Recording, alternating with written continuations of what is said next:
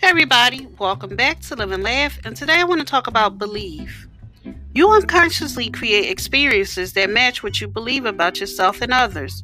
So ask yourself these questions often What do I believe about myself and my life? Is what I believe truly serving who I want to be in the world? Be mindful of what you accept as truth because you become what you believe for better or worse. Thank you for listening. If you know anyone that could benefit from this, go ahead and share it.